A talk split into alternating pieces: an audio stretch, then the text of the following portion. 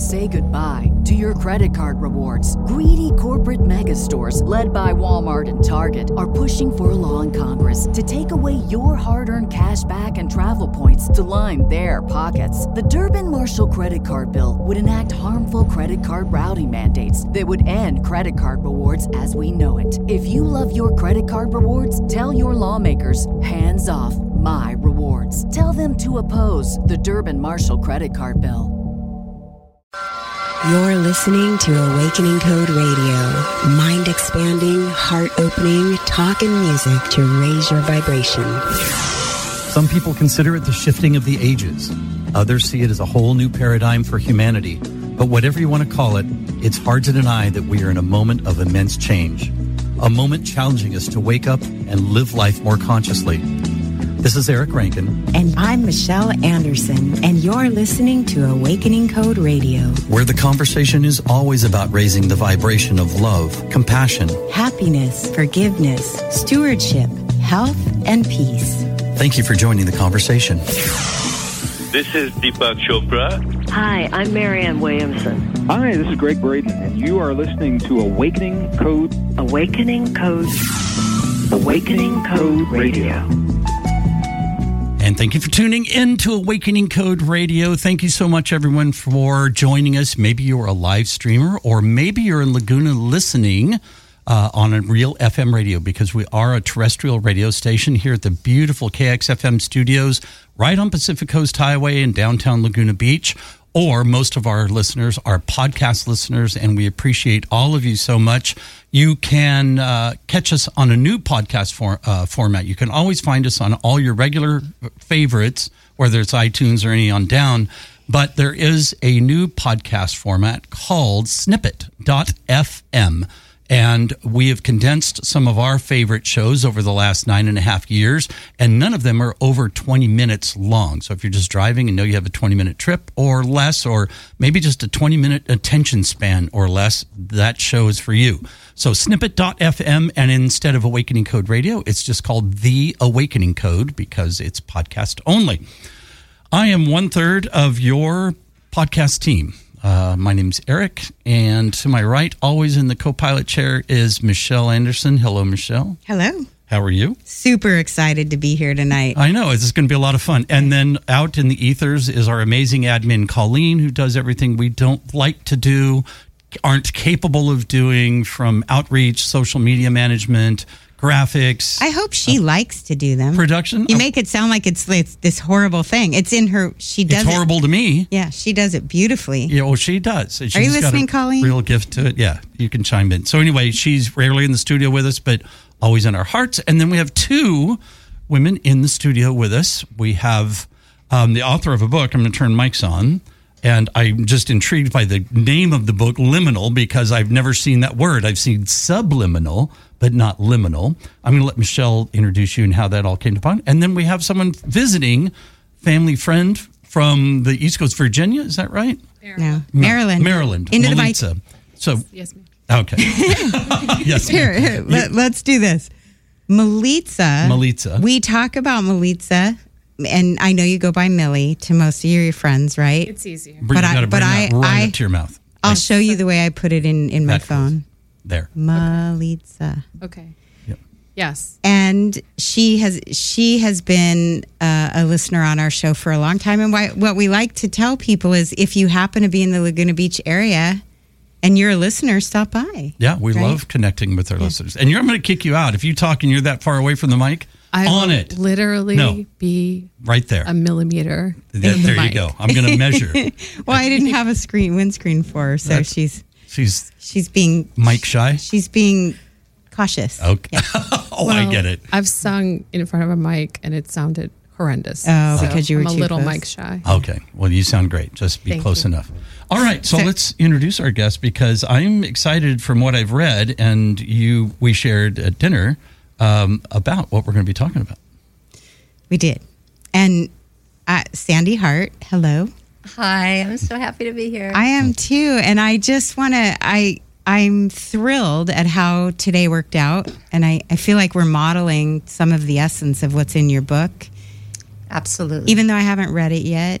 I do want to share that um, you I don't know if you're going to even relate with this or not, Sandy, but I just booked our dolphin boat for um, April 22nd. And I did that because I knew Melitza was coming and I wanted her to experience because we talk about it so much.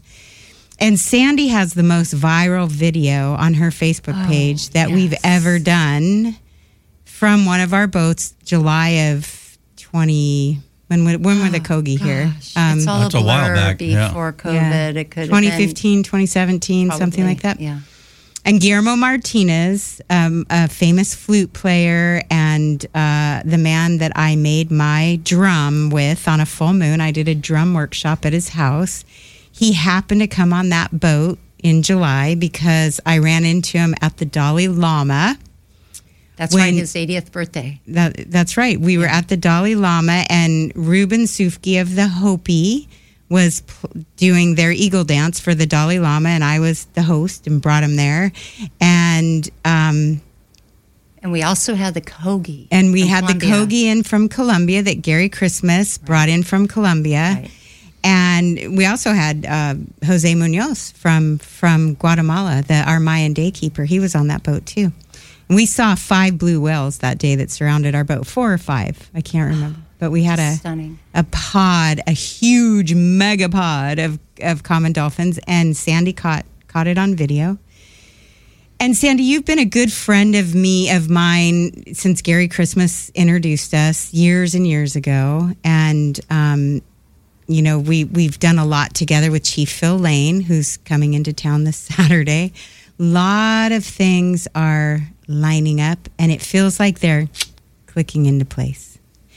And I just want to share part of this to get us going into your book is that I went to bed last night with my heart going, okay, am I putting this guest on the show tomorrow or not? Because I had different guests lined up, kind of a maybe for tonight, but I, I, I wasn't, it wasn't landing in my body that it was the right guest at the right time. And Melitza knows from listening to us that that's a big thing with me. It, it, it it seems like everything always lines up in the perfect divine timing. And Eric just shows up and goes, Well, look who you brought, you know? Unless he has somebody that he wants to put on, and then he'll say, Hey, Michelle, I got this guest. And I'm like, Yes, right? So I woke up thinking, I still am not feeling that that's the right time for this guest. I didn't have a title for the show. And my friend that was lining up these guests, she texted me and said, I guess you probably went with somebody else, and that's a good thing and it's okay. So she kind of was like, make easing my decision about maybe not having these people, which means, uh oh, Michelle, you don't have a guest at you know eight, eight, nine o'clock this morning. You don't have a guest for tonight. And I had to call Gary to arrange a meeting for, him and Chief Phil next week. And when I called Gary, he goes, Michelle, you'll never guess who's here right now. And I'm all, who? And he goes, Sandy Hart. And it just was like boom, boom, boom. It lined up. Gary says she she wrote a book. Michelle, she's here. She's recording her audio version of her book. And I go, Hey Sandy, do you want to be on the show? Like, tell me about your book. And when you said the name of the book is The Liminal Odyssey, The Alchemical Power of the Spaces in Between, my body felt like it all my chakras lined up in one moment and I got this ding ding ding green light. Like this is it. Because we're always talking about the magic is in the space in between we have to go to the space in between and then I said tell me a little bit about your book and you said well it it makes the mundane miraculous and I'm like there's a title for our show please be on the show okay so Yeah, I- welcome Thank you. Thank you. Yeah. and And I love it. I love the cover art and just this whole idea of space bet- in between or the space between. Um, kind of came into my consciousness.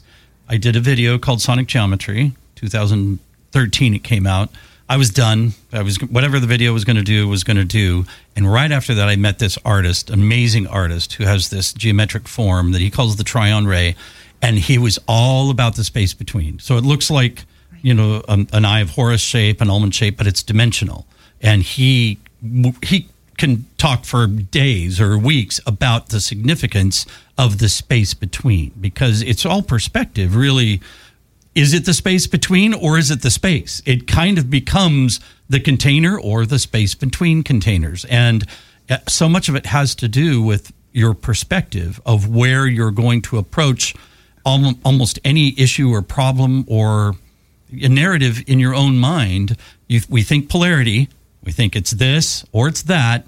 Usually, we're very compartmentalized in our thinking, and yet the magic, even though I haven't read a word of your book, so often happens in that space between. Some people call it the gray area, but it's really more than that.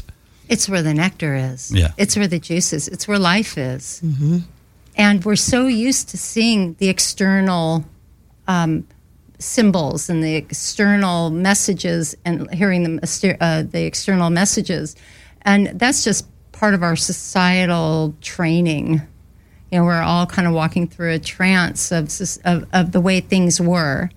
And it seems that right now, um, in this, what feels like an evolutionary growth spurt. Oh, absolutely. Not even a bend in evolution. Thank you. Um, we are just we're just accelerating at lightning speed right Mm-hmm. now in this convergence of uh, the the piling on of crises that Mm-hmm. are happening on our planet. I don't have to name them here, and at the same time that uh, technology and information is you know bringing our bringing uh, us together in ways in unprecedented ways Mm-hmm. that that have never happened before on the planet. It's it's like the there the magic and miracles are happening in between the mayhem. Yeah. Wow. That's how I experience Magic it. and miracles in between the mayhem. yeah, I, I, I get those. I, I like to- Copyright that. Oh, yeah, I, there's the title of your book. yeah. Oh, here we go. Magic Actually- and mayhem. but I want to say, I think the mayhem is also the miracle. Mm-hmm. I heard last week, don't waste a good crisis. Yeah. The crisis is the opportunity. It's the invitation. Well, to 9 11, 9 11 was a huge crisis that you blossomed and bloomed and grew something from, right? Exactly. That's Mm-hmm. an exact, you know, perfect uh, um, um, description of, of being in a liminal odyssey and and expanding it to its greatest potential. Mm-hmm. And I've always, you know, known that I was one that never wanted to miss any opportunity. Um, I have, I, I feel an insane responsibility to expand every opportunity to its greatest potential, and that has provided me a lot of wild experiences, which is really what I started to write a book about. And and to your point, I had never actually heard the word liminal myself until a little over a year ago. I knew it meant threshold at that time. That's what I what how I understood the word liminal to mean was threshold. And that it was a clunky word to say. It doesn't flow very Yeah, it looks odd, but then as soon as you say liminal, you think, oh, there is a word subliminal, and sub is Mm-hmm. you know a, a pre. What is that, Melissa? A, a, what do we call it? A, when you put something in front of the word Prefix? prefix, like subliminal, must mean Right. like sub rosa in Rome. And so we have subliminal, and I'm like, how come I never heard if there's subliminal? How come I've never heard liminal? Right, and and it actually means threshold. It's a the it's a Latin root. Uh, comes from the Latin root from for threshold. Mm-hmm. Architects use it all the time to describe a staircase or a hallway. It's a place of transition. Hmm. Mm. And there's all this talk about stepping over the threshold into this new place we're going. And I'm saying, no, no, no, please don't just step over that. Mm-hmm. Let's dive into it and let's spend some time there and let's practice some skills that we've all picked up. We each come with a confluence of different skills. I list 12 skills that I identified as I know. I, w- necessary. I when you sent me your little was it a word doc, and I I said to Eric, "Oh, you're gonna love this Yeah. because I'm- he loves lists." I like lists. It, it just takes all the weight off I of thought it like, thirteen. do we know what we're going to talk about? Oh, we have a list. So, yes, now we know that we're going to be talking about. And bring your mic up a little It's closer. Or thirteen. your, there it's you go. thirteen. So there are 13, there are 12 chapters, and there's far more than, than 12 skills, but they can all be summed up into really 12. but what's fascinating about what happened when I started writing this book about being in this liminal space, I really started to this book. I started writing this book to tell a story about this wild experience that happened to me in 1982 at the Rose Bowl at the World Pe- at um, at uh, Peace Sunday, um, a no nukes rally and music festival, right? And um, I And that's how the peace sign was made Well, originally. not in 82, wasn't but it? That was in That was 82. 60s. Yeah, in the 60s. Yeah. Eric just educated us on Oh. that like three weeks ago. I Oh, I want to hear all about The birth that. of the peace sign. Go back and listen to the podcast. keep keep oh, I just admitted I missed your, I missed your program. I never listened to him. I'm not going to blame anybody else. yeah. And so I had, a, and so something wild happened to me that day. I heard a call to action. I opened my mouth and I inadvertently started a chant among 100,000 people that day that lasted all day long. With the people or on your own? I started a chant. Oh, you What, you how, started how did it go? Are we going to stay in I'll it? tell you real quick. So, and you have to read chapter one. But the the um, the beginning of the program, the MC came to the stage and she said, "Hey, everybody, it's going to be a really hot day. Everybody, you know, drink your water and put on your sunscreen. And by the way, we just got a report from the parking lot that somebody left their dog in the car. oh no. It's going to be a really hot day. Go roll your windows down. And there was a low grade hook. Yeah, I know you've got you brought your dogs with you. I did. Um, so it's uh, there was a low grade uh, boo in the crowd, and then we were drowned out. Now the the day went like this. It was the band came out and played two songs, and then there was a speaker, band activist, band celebrity, band you know environmentalist, all day long from ten in the morning to ten at night. So while everybody else seemed to forget about the dog, I did not. So I started shouting, What about the dog? Surely they could hear me from the stage, right? Um, among 100,000 people. And I was relentless. I didn't stop. I could not think about anything but the dog. What about the dog? What about the dog? what about the dog? And then I got drowned out. Another moment came. I started chanting, but now my friends started chanting with me. By noon, everyone was chanting in the whole stadium. What By about four o'clock, I heard it coming from the other side. Wow. And that moment, I get body chills Me right too. now. Me too. From and I, I realized, ah, that's how you start a movement. One person can start a, mo- a movement. Uh, well, yeah, mean, right. truly. And it usually comes from a crisis. By the way, threshold today is being described as the place between crisis and choice, crisis and action. I don't think you need a crisis to to be to be activated, to be to, to be galvanized to doing something. Are you? Would you consider yourself a sacred activist? I am a sacred activist, as are you, Michelle. I know. As are you. Eric, As are you. Eric, Eric all- doesn't as are- consider Eric doesn't consider himself an activist. I don't. You're not. You're not broadcasting a program. yeah, on Awakening. but you know, it's just the space between. Eric's a conduit. Eric's a conduit. Yeah, I You know, like I- I- Eric's, Sandy. the, Eric's the key master. I'm not much of a label person. I mean, I think everybody is uh-huh. doing their their thing, Right. and I and everybody, every single person doing their thing, whether it's a homeless person or Elon Musk, is doing their thing that is somehow adding to the story of where we are right now. And everyone is valuable. I mean, every every single story is valuable. That so is so so labeling it, I, I, I it's my own little hang up, I guess. It's just we're all doing what we're supposed to be doing, no matter what it looks like. And one of the one of the items on that list is um, act, um, living in your authentic Hmm. uh, being, being your authentic self, and not not trying to be somebody else. Is this the li- is, your divine purpose, living your divine purpose. We all come wired with a divine purpose. We've all been tasked. I think if we're even just here, we're already in the divine purpose. I just that somehow we managed to manifest a physical body for ourselves to roam around a, an amazing planet full of the diversity of flora and fauna that we have. Right. That's a miracle in itself. So it's another way of looking. fulfilling our planetary assignment? Mm-hmm. Yeah, that's what you meant. I'm Oh, like, yeah. divine purpose. plan- I don't see that. but Divine, yeah, planetary Pla- assignment. I like planetary Uh-huh. assignment. That's that's, That's, yeah, That even drops us even more there. Well, another uh-huh. thing that got me just about the way today lined up, it, w- it was in the space between the magic happened and the fact that M- Millie was coming into town for a month and got here yesterday. And then I told her I would call her tomorrow after my couple phone calls, and that couple phone calls became like 10. And then we didn't end up talking till this afternoon.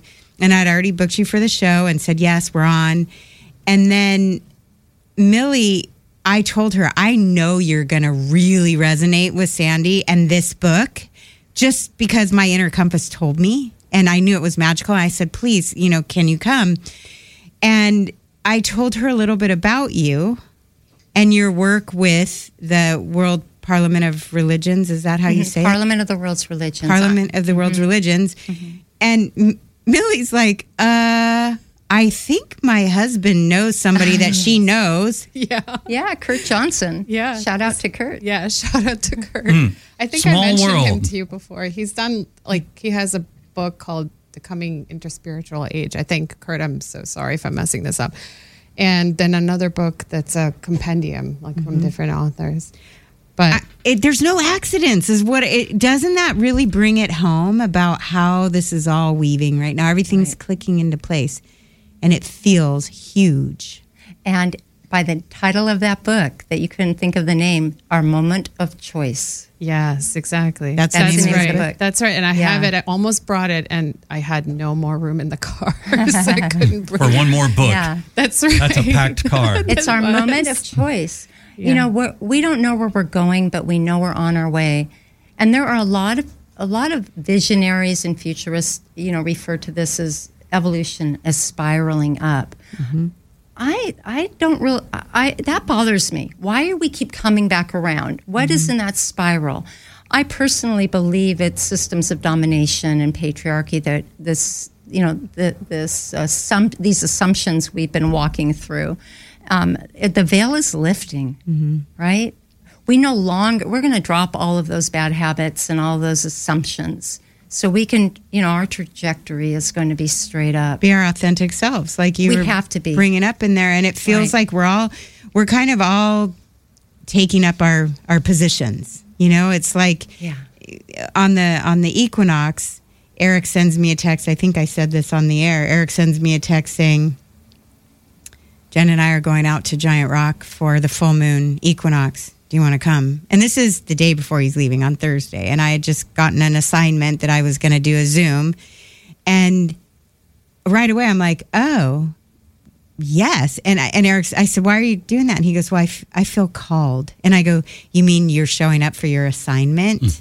That's how I feel it. It's like we're getting these assignments, but how do we know about these assignments?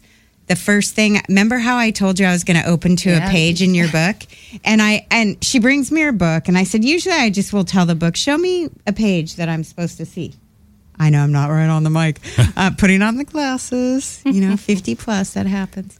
Um, and the first thing that, that I open to is the sacred art of listening for the call. That's it. Right there is the title of this chapter.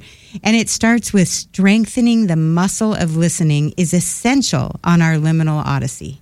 We do this through simple yet seriously powerful practices.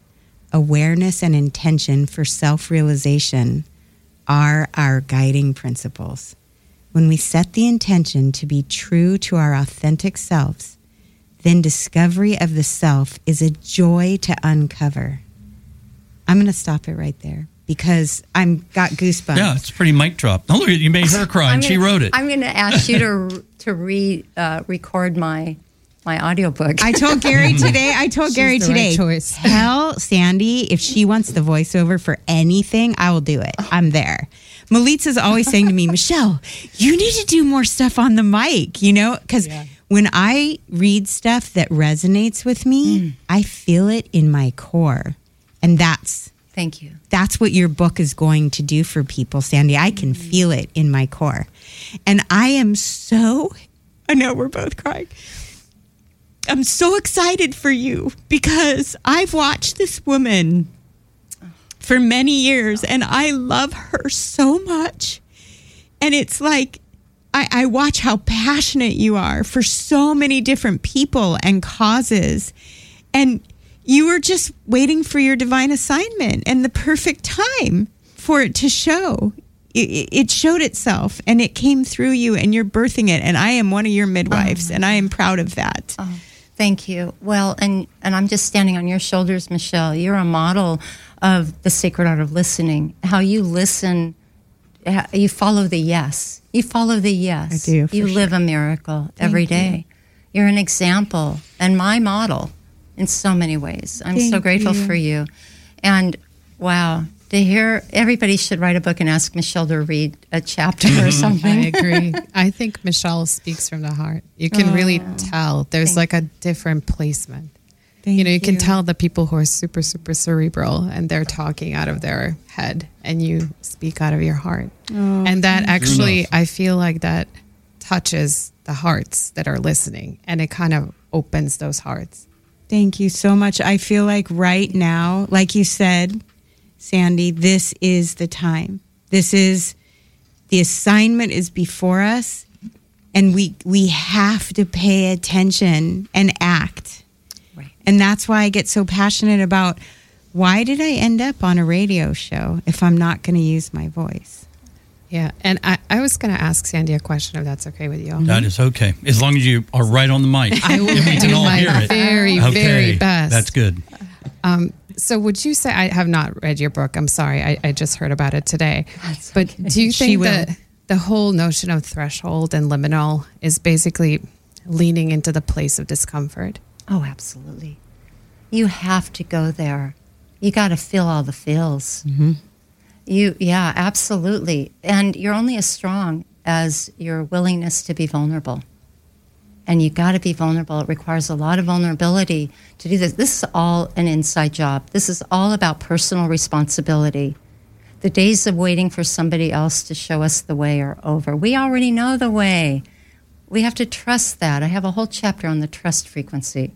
We have to trust You know, that. Connie Baxter was a guest here, her and Andrew. I, that does not Yeah. surprise me. Connie was my trust. She was my frequency editor, actually, Mm-hmm. of the book. She took the book after I wrote it, and didn't do the topical sort of grammar, grammatical.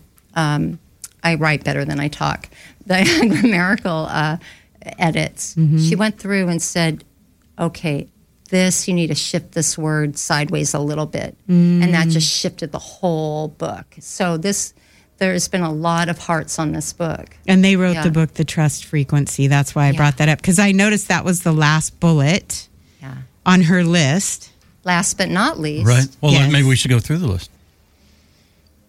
I love that Melitza. I I I, do. I- I was Thank you. thinking I was thinking she'll be the best co-host for this show and I wanted her in here and she was she was like I don't need to come in there. She's being all humble and I I, Yeah. I don't want to get in your way and I'm like no, we need you on this show. Well, I, love- hope I answered your question. You absolutely 'cause it's answered such a my question because such a I good think it's something that I've experienced. It's recognizing the call and then actually trusting that you heard it, and then actually having the courage to lean into all the fear and discomfort that you know you have to lean into in order to follow.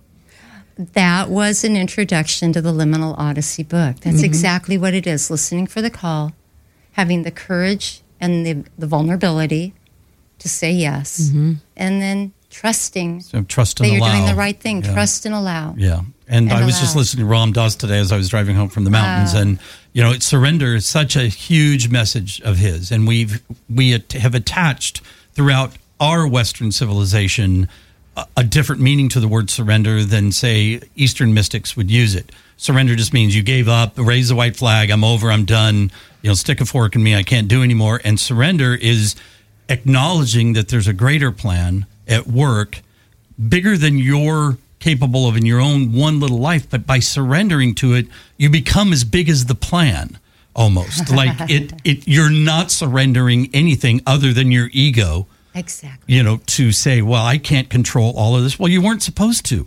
No single person was supposed to control all of this as M- Michelle's always talking about. It is a communal effort you know con- uh, conscious collaboration without, competition. or copyright she Cop- says or copyright for people that can handle the no copyright piece. I have an attorney in the audience here right know, now. yeah. I got yeah.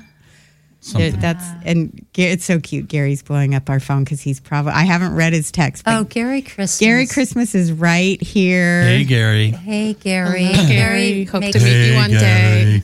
Um, let's go through the list. Surrender equals trust. He said yes. Yes, surrender, definitely. Perfect way of putting it. Surrender actually is the ultimate expression of trust, I think, It absolutely is.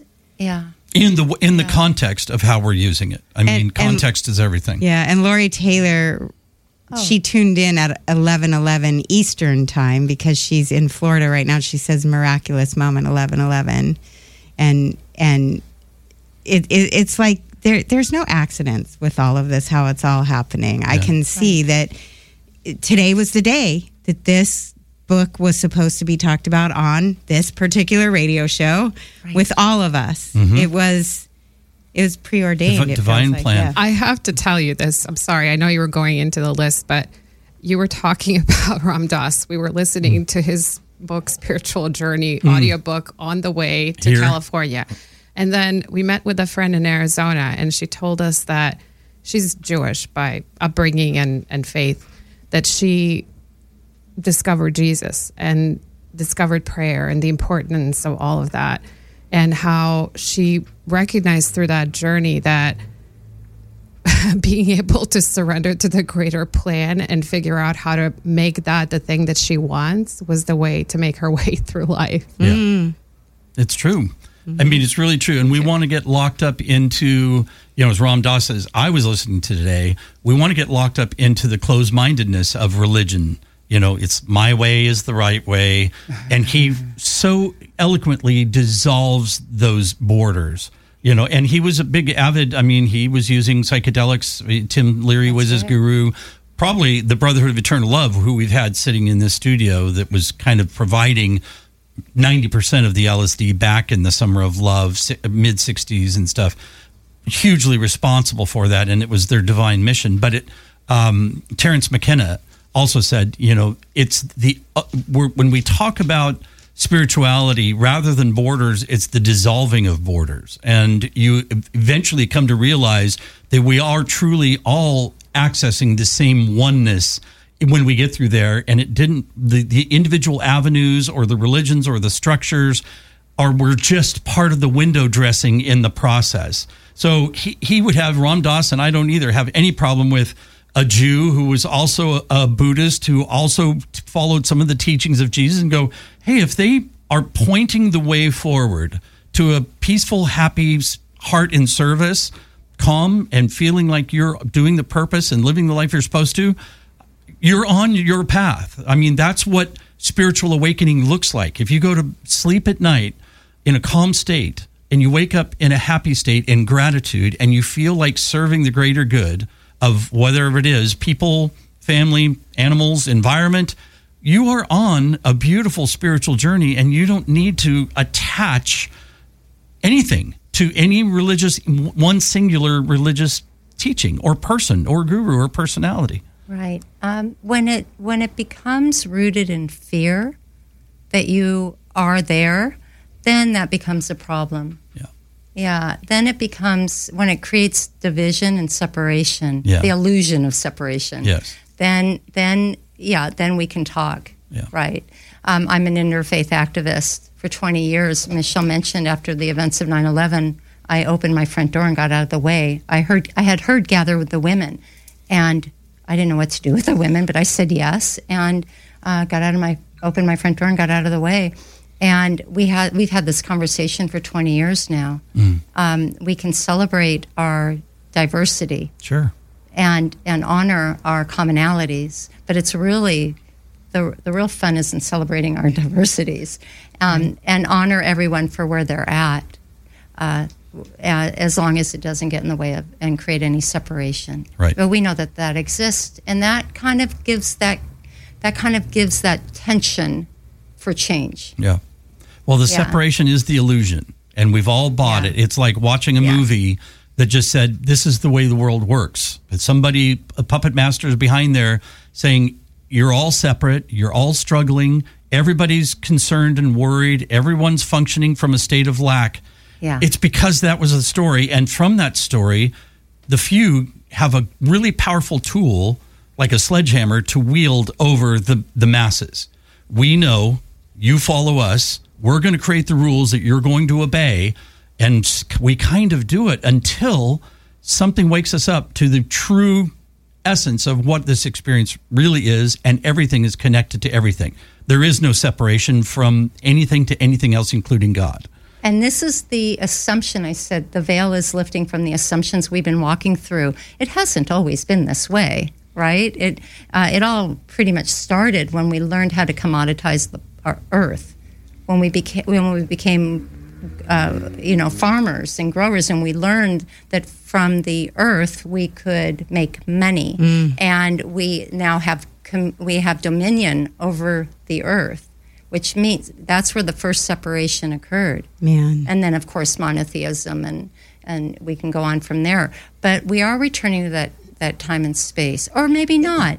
Maybe maybe we're not twist, returning to with something. a twist. I mean, today I felt I said something to Eric like it feels like we're doing Atlantis all over again because of the whole AI and it, it's like it's it's we've been talking about this on the show that it, it's it feels like technology is surpassing consciousness. And it and mm-hmm. maybe we took a right turn when we could have taken a left turn but we can still get there you know like consciousness is rising and i'm watching it happen mm-hmm. with books like this with people tuning in to that inner knowing. It's happening.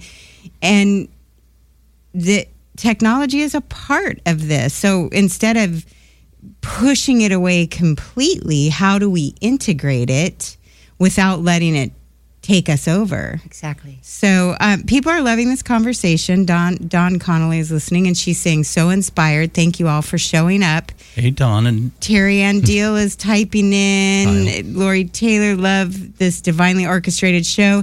I love what Gary wrote to us again because I say this prayer a lot, and I, I said it recently on a on a Zoom call I was on yesterday. But Gary taught me this prayer, and I say it daily. That place me in the right place at the right time with the right people for the right reasons so that I may live and serve my divine mission on earth for the greatest good for all.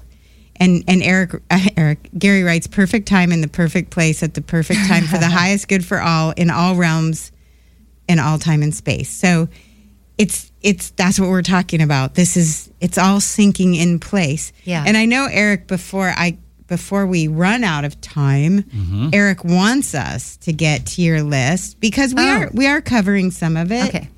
But what I like to do is run down, just say them all, and then we can, if you want to pick up on one particular one.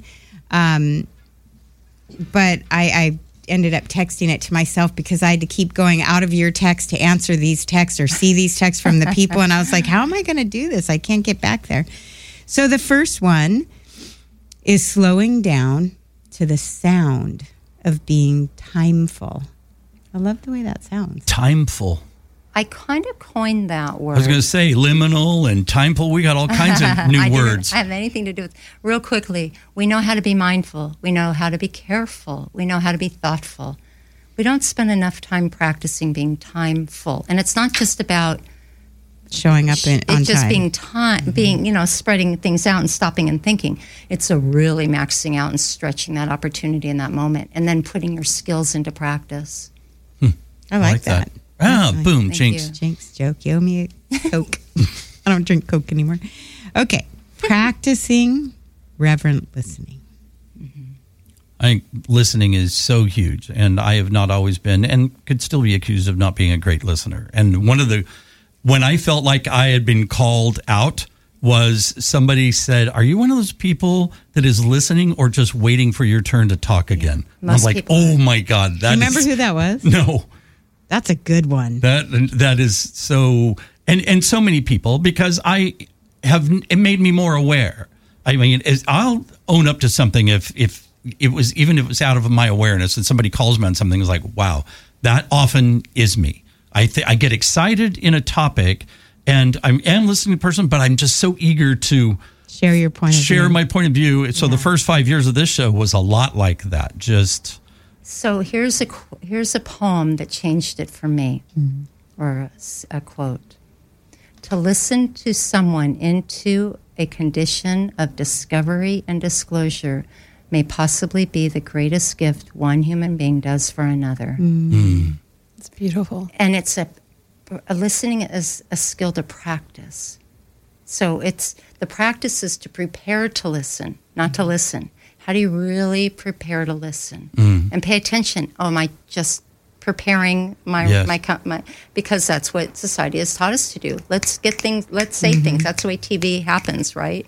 Well, we're, we're being conditioned by just keeping an interesting conversation going. Right. Sound bites. Yeah. and that that dropping- sounds like you're only operating from the mind instead of the heart. Yeah. That's- Um, yeah. We Carrie Lake has been a guest on the show a few times, and I visited her, have visited her down in Encinitas where she lives, and she just was spewing out these nuggets one night. I, we were just drinking wine and talking about stuff, and I'm not going to remember it exactly right, but it's like we listen each other into being, and I was like, wow, what a short way to say the power of listening. We listen each other into being. So someone expressing themselves is actually becoming more of who they are by someone receiving who they are. And listening is just such an act of a gift of receiving. So that's A really great practice is to stop and journal what it felt like when you felt really listened to. Mm-hmm. And isn't that what we all want? We all want to be heard. That's we all want to be felt. We want to be seen. And when somebody actually sees us and listens to us, it validates us mm-hmm. in some way that we may not have even realized we needed validating. But at some point in our time from being born till we grew into adulthood, there came a time when we were a child, maybe on the playground, maybe in school, maybe a teacher, maybe a parent, maybe an aunt or uncle who didn't hear us, who didn't see us, who discarded us. And that wound came forward without us realizing it. And it became our subconscious.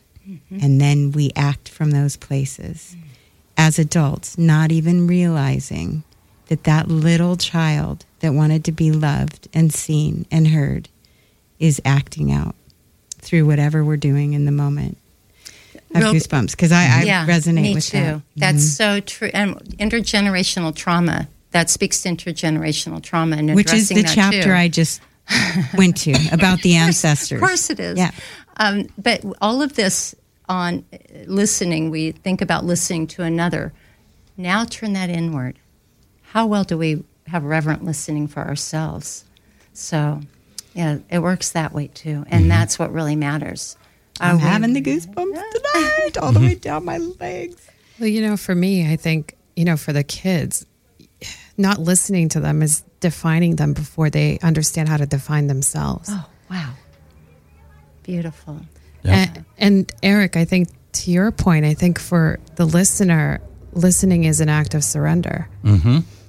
kind of is your willingness to tell you take yourself off the active end of the line and the energy is this Right. and let it be this let it be if you want to call it the masculine and feminine there has to be the push but if you're just pushing into nothingness it's nothing it has to be received and why not let that just be a beautiful exchange a true exchange rather than just it looks like i'm sitting here nodding my head and just waiting for myself to be the pusher again And it, it, we have to be fair with ourselves too. I mean, we have been conditioned to listen the way at the level we listen at right now. 17% of our day is really only spent in reverent listening.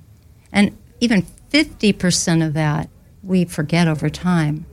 So uh, it, it- You're saying seventeen percent is, is reverent listening? yeah, only 17 I would really say like point seventeen. I don't. Yeah. That seems highly uh, exaggerated well to me. paying Yeah. attention yeah. Yeah. so that's not i mean think of how many hours in our waking day that's a shame Yeah. that we what are we missing and what are we missing from ourselves Right. you know the, uh, We're definitely bombarded by things to listen to or Sure. hear. We hear a lot, Right. but actually, like we're actively listening. I have to listen to someone that I'm inspired by to to usually feel like I am an active listener. Right. Um, unless I'm in a conversation, you know, I do my best to make sure that it keeps going like this. But to hold my attention, I would say I tune out a whole lot. I'll scroll through, you know, reels and TikTok videos and everything else. and You see it, and it's just like as soon as you saw it, it's just gone. Right. But true listening, I I would say we're we're far less than your seventeen percent. that that is that's the problem with the technology that I mentioned earlier. Yes. You know, this is really training our brain to Not just to take- listen. not to listen. Yes. You know, we we we are we have to stop stop and think. Hey, does this toothpaste make my life better? And I don't do that, but I can remember the phone number to call right now mm-hmm. to get that toothpaste, you know, or, or where to buy it. So it's it. We have been duped, and and and but we have choice. That's It's our moment of subliminal. choice. But That's you know, subliminal interestingly, advertising. It, it Yeah. plugs into a survival mechanism, right? Because we're Yeah. constantly scanning for that information that's just going to keep us alive. What's the latest news? You know, what's the 60 seconds Right. of, you know, having to react to? And I think social media is just amplifying, you know, our short attention span and that those dopamine hits. Right. It has nothing it. to do with true listening. It is just keeping people engaged. Engagement right. is engagement. And uh, it, it, whether it's superficial or not, if they're staying there and there's an audience member that we can sell some advertising to or farm for, you know, Data what, mine, what, what yeah. data mine, what do they want to buy?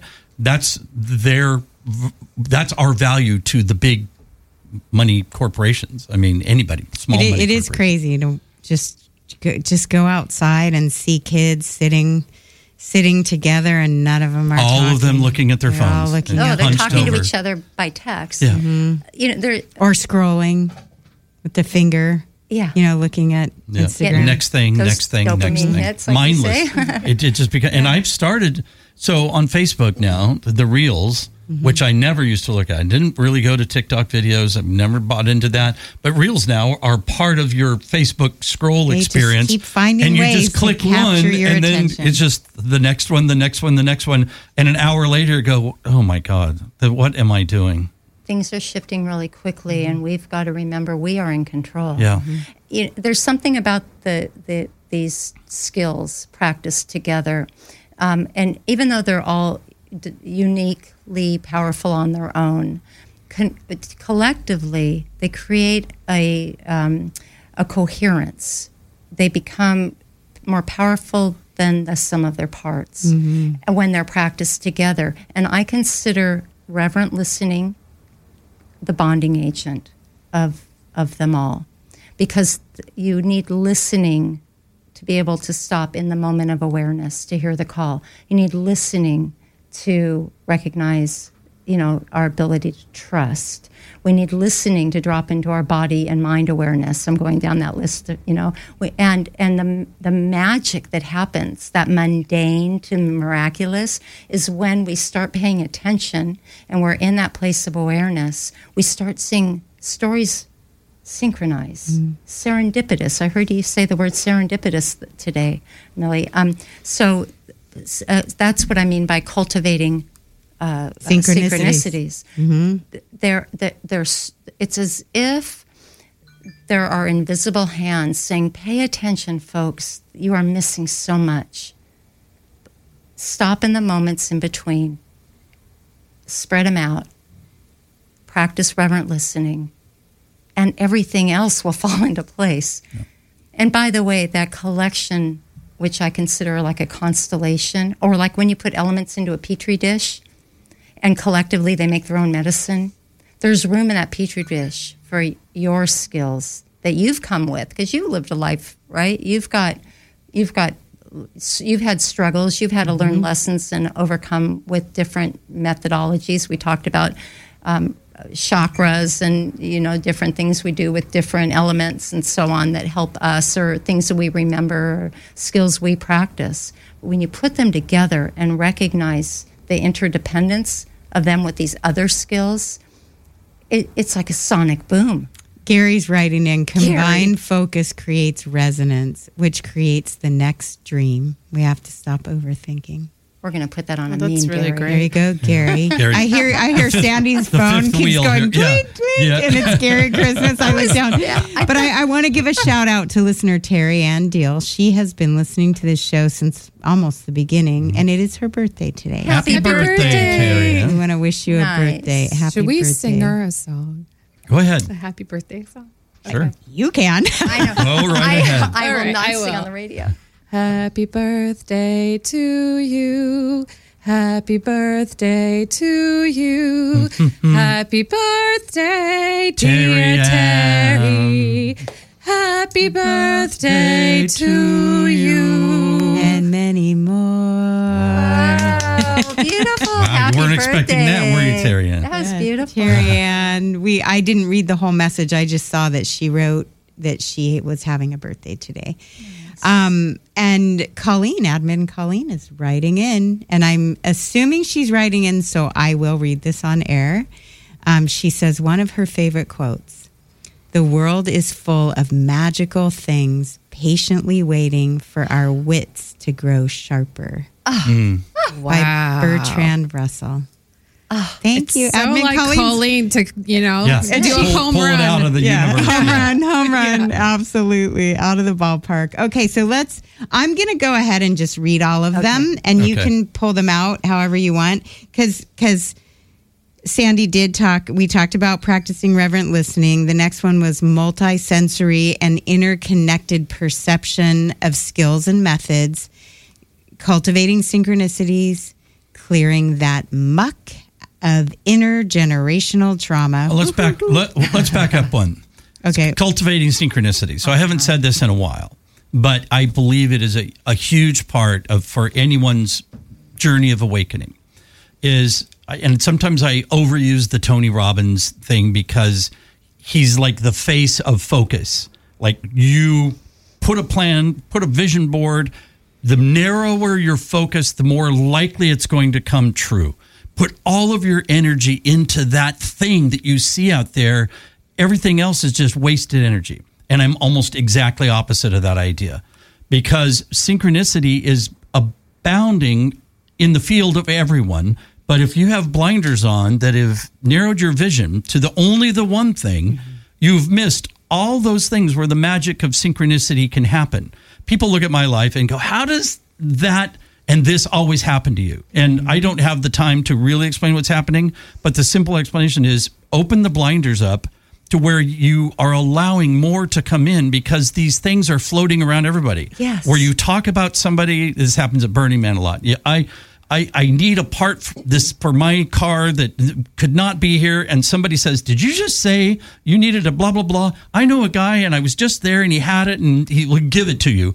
That's magic. But if you are so narrow in your your beam like focus, and not that we don't need those people to become brain surgeons and rocket scientists and everybody else, but truly the synchronicity to be open to it, you have to just open up your field of vision and let those and recognize them when they're.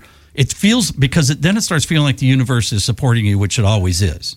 Yeah. The universe is always supporting you. Listener, if you're listening to that, if you whatever you think, the universe is supporting you. If you think the world's horrible, the universe says, well, you- well, just wait. I'm going to support you so much in your beliefs. It's just going to get more horrible. And if then you think you're growing old. yeah, if you think, but on the flip But, side, but if you're positive- youthing, if you're right. youthing, you start looking more youthful. but just I'm so I'm just trying to put it out there of there is value in allowing that synchronous the uh-huh. synchronicity kismet thing to happen um, coincidence by miracle you have to be more open. You have to be more willing to receive from multiple planes almost around you that are always there. And then once you see them then you decide how you're going to employ them on your journey but it will come to you. It, the, the things the steps the clues come when you're ready. It's like when the the student is ready the teacher appears. When you've s recognized enough of these clues you don't have to worry about what's going to happen to them part of it is knowing in that moment how to assimilate them and put them together for your next step your next step your next step Absolutely. Leave room for the pivot. Mm-hmm. and yeah Oh, right. It, Michelle talks about that a talks lot. about the pivot all the time and that requires vulnerability to mm-hmm. be able to pivot. Yep. To say, okay, this isn't the direction I was supposed to go or the thing I was supposed to be looking at, perhaps. Well, and Tony Robbins, that was a Right. perfect point, actually. Right. The pivot is so important that truly our lives are really nothing more than pivots. Because if you set one goal for yourself, I'm, I'm going to do whatever this thing is, anything other than that is failure. I didn't achieve, I didn't achieve that one thing. Well, there was a million other things that could have been so amazing in your life, but you were the one who dictated, said, no, it has to be this one thing, mm-hmm. Meaning I can't pivot. And, and some people would call that awesome focus and determination and vision. But really, it's just like you're being so strict and in, unflexible with yourself there's no pivot in the process, and there has to be. There has to be. I mean, even if it's soft pivot, it looks like grass or trees bowing to the wind. That's still flowing, and it's not just no. I'm rigid, and I'm doing it this way. That's, a when you break. metaphor. Good metaphor. Yeah, right. There you go. Follow your bliss. That's the only. That's the only you know narrow focus I would keep is to follow your bliss. Yeah. Follow your yes and follow your bliss. A- And I think, you know, the the difference between that razor sharp focus and nothing else matters and allowing for the pivot is the pivot allows you to actually align with your greater purpose and, you know, maybe where the universe is directing you. Absolutely. And the razor sharp focus in that sense where you're unable to pivot puts your plan above the universal plan. That's right. And we have been Put taught your that. plan above the universal Yeah. plan. Yeah. Yes, that Well- that would be called the ego getting in the way. Right. Oh, I've s heard of that. You know, thanks God, but I I got this. Yeah. That's right. Uh, All right. Let's. Okay. We got to get out of our own way. All right, Eric. We we do you want me to run down them again, Sure. or you want to? Because you did take over on that one. What was that one? Um, what one was that? Cultivating synchronicities, Yeah. cleaning the muck out of intergenerational trauma, which aligned with the chapter that I landed on. Our ancestors, allies, and angels was in that chapter. Interge- inter intergenerational trauma and the angel core which i'm looking forward to reading this book because of Me all, too. all the it's really pulling three. my yes. Okay so let's go to seeing ourselves as nature. Forget and that's a great one. I'm going to go through them all though. Forgiveness sacrifice understanding our body mind connection responsibility of nurturing our seed recognizing our archetypal archetypal personalities fulfilling our planetary assignment, awareness, and the trust frequency. That's a lot. That is the list, but I'm sure you're going to pull out I well, I want to hear Sandy describe the one with forgiveness. What was it? Forgiveness and forgiveness, forgiveness, and sacrifice. So Right. why don't you flesh that out a little bit for us? Well, yeah. So forgiveness has always been a hard thing for me, and it, it it is like carrying around a weight, you know. But no matter how many times I hear forgiveness only, you know, burdens you, it still doesn't help me get to forgiveness. And then I learned that I was misunderstanding that forgiveness meant reconciliation. Like there had to be, I had to come down to an even balance. And, and it isn't that. It's actually recognizing the story and recognizing the gift in the story. And, and the hardest part is recognizing the gift in the story when you're in the middle of the pain and the suffering. Mm-hmm.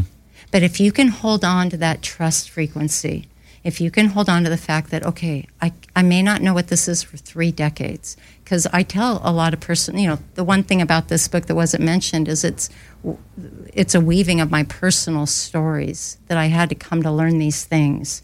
And forgiveness was a big one. I had I had some trauma, not as big as others others traumas, um, but some big T traumas. And in the you know when you're in the midst of that, it's impossible to think that this is there's any benefit to this.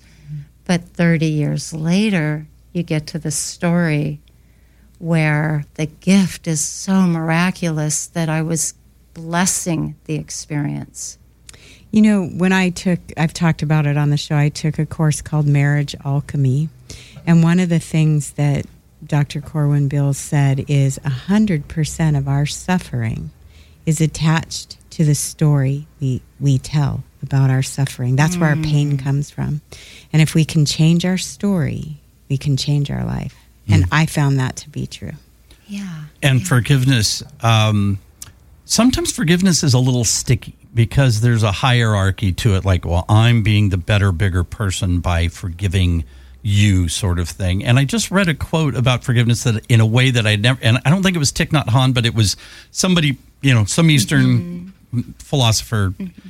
and it was like to forgive is good but to forget that you forgave is divinity and i'm like what does that even quite mean Ooh, I get it. Yes, but that you totally Yeah. released it. You didn't hold yourself in the Sure. egalitarian place that I forgave you And uh, it, the subliminal message of the chemistry of our relationship is, I forgave you. Remember that Yeah. horrible thing you did?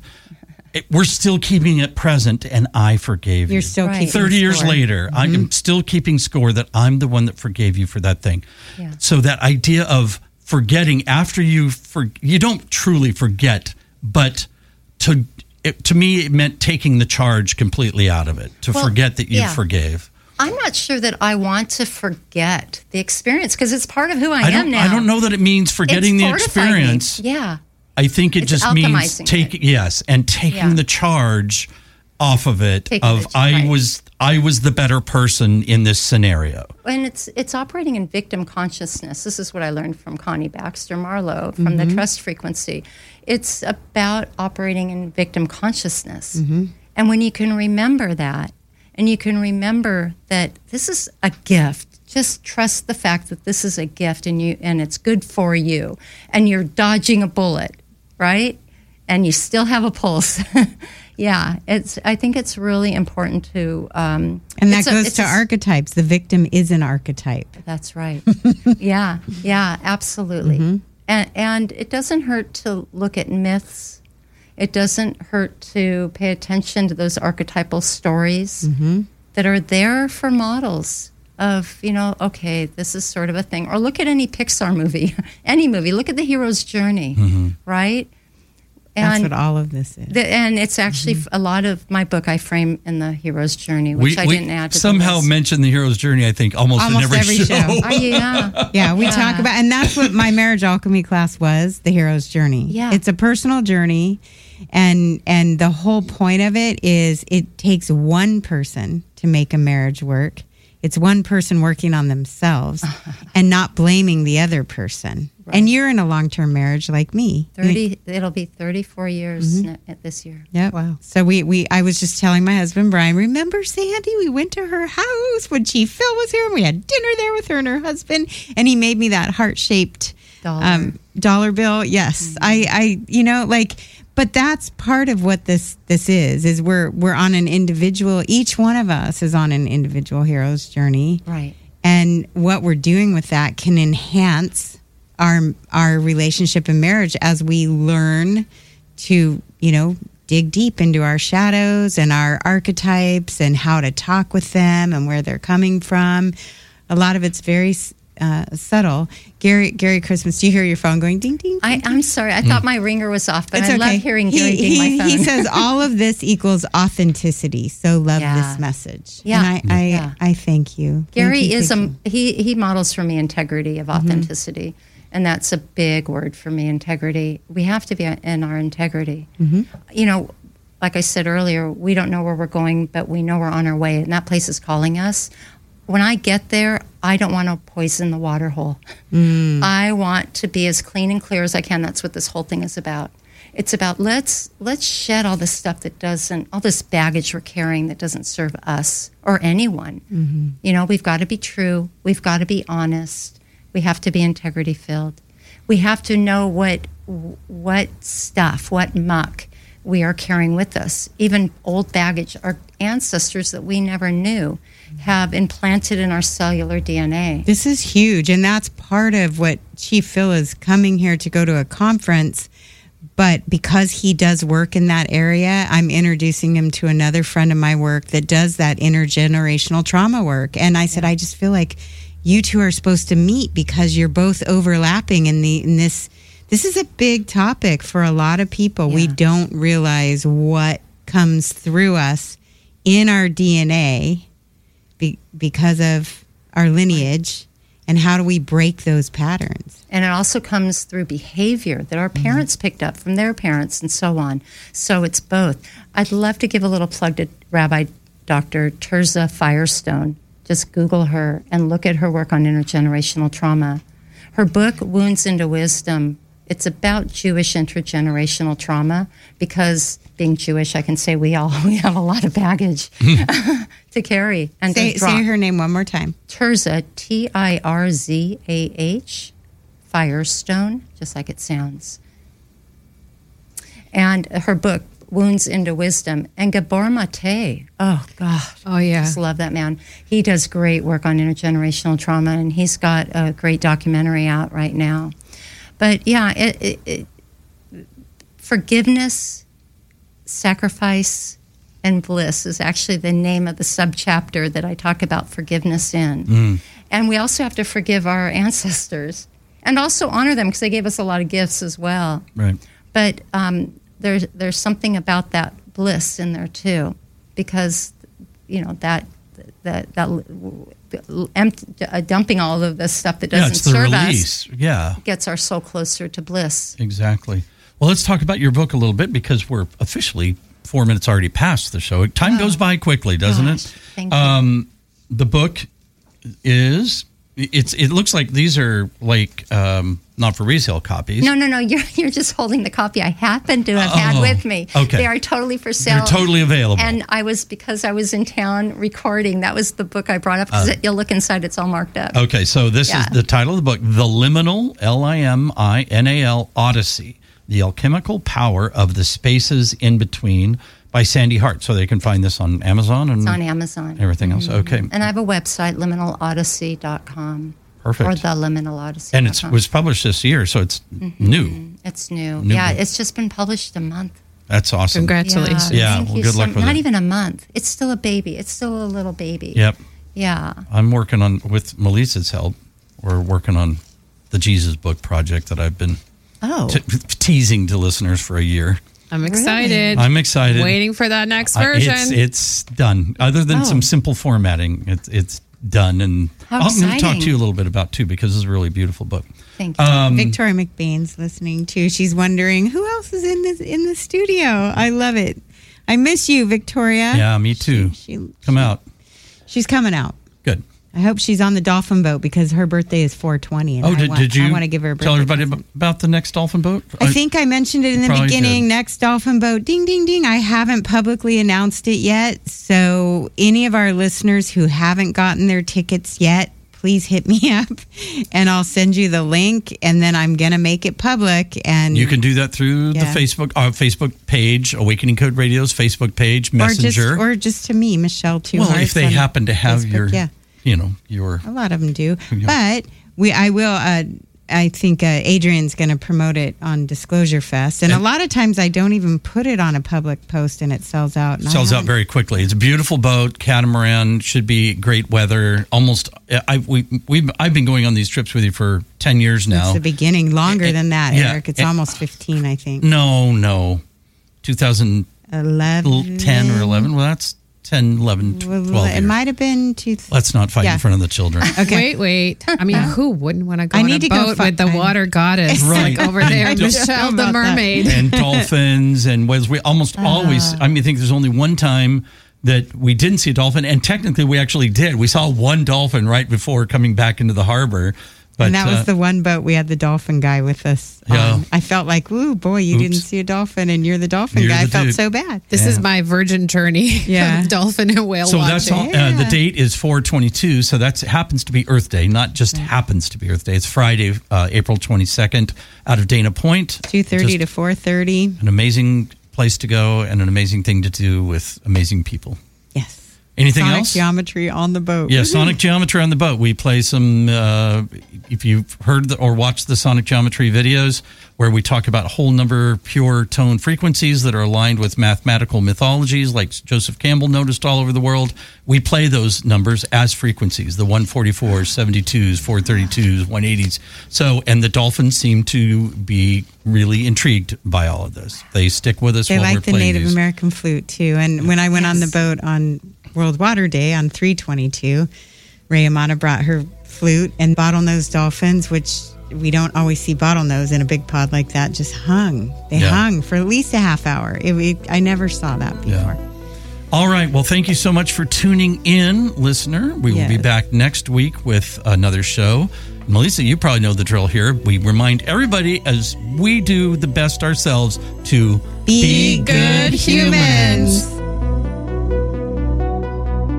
This is Eric Rankin, And Michelle Anderson from Awakening Code Radio. right here on KXFM. We'd like to invite you to join a conversation to raise the vibration. Broadcasting live every Tuesday night from 8 to 10 p.m., we cover all aspects of the process of awakening, whether it's emotional or spiritual growth. And have hosted such luminaries as Deepak Chopra, Marianne Williamson, James Redfield, and many others. With a global audience, our show is one of the most listened to programs here at KXFM. And we would love for you to join the conversation.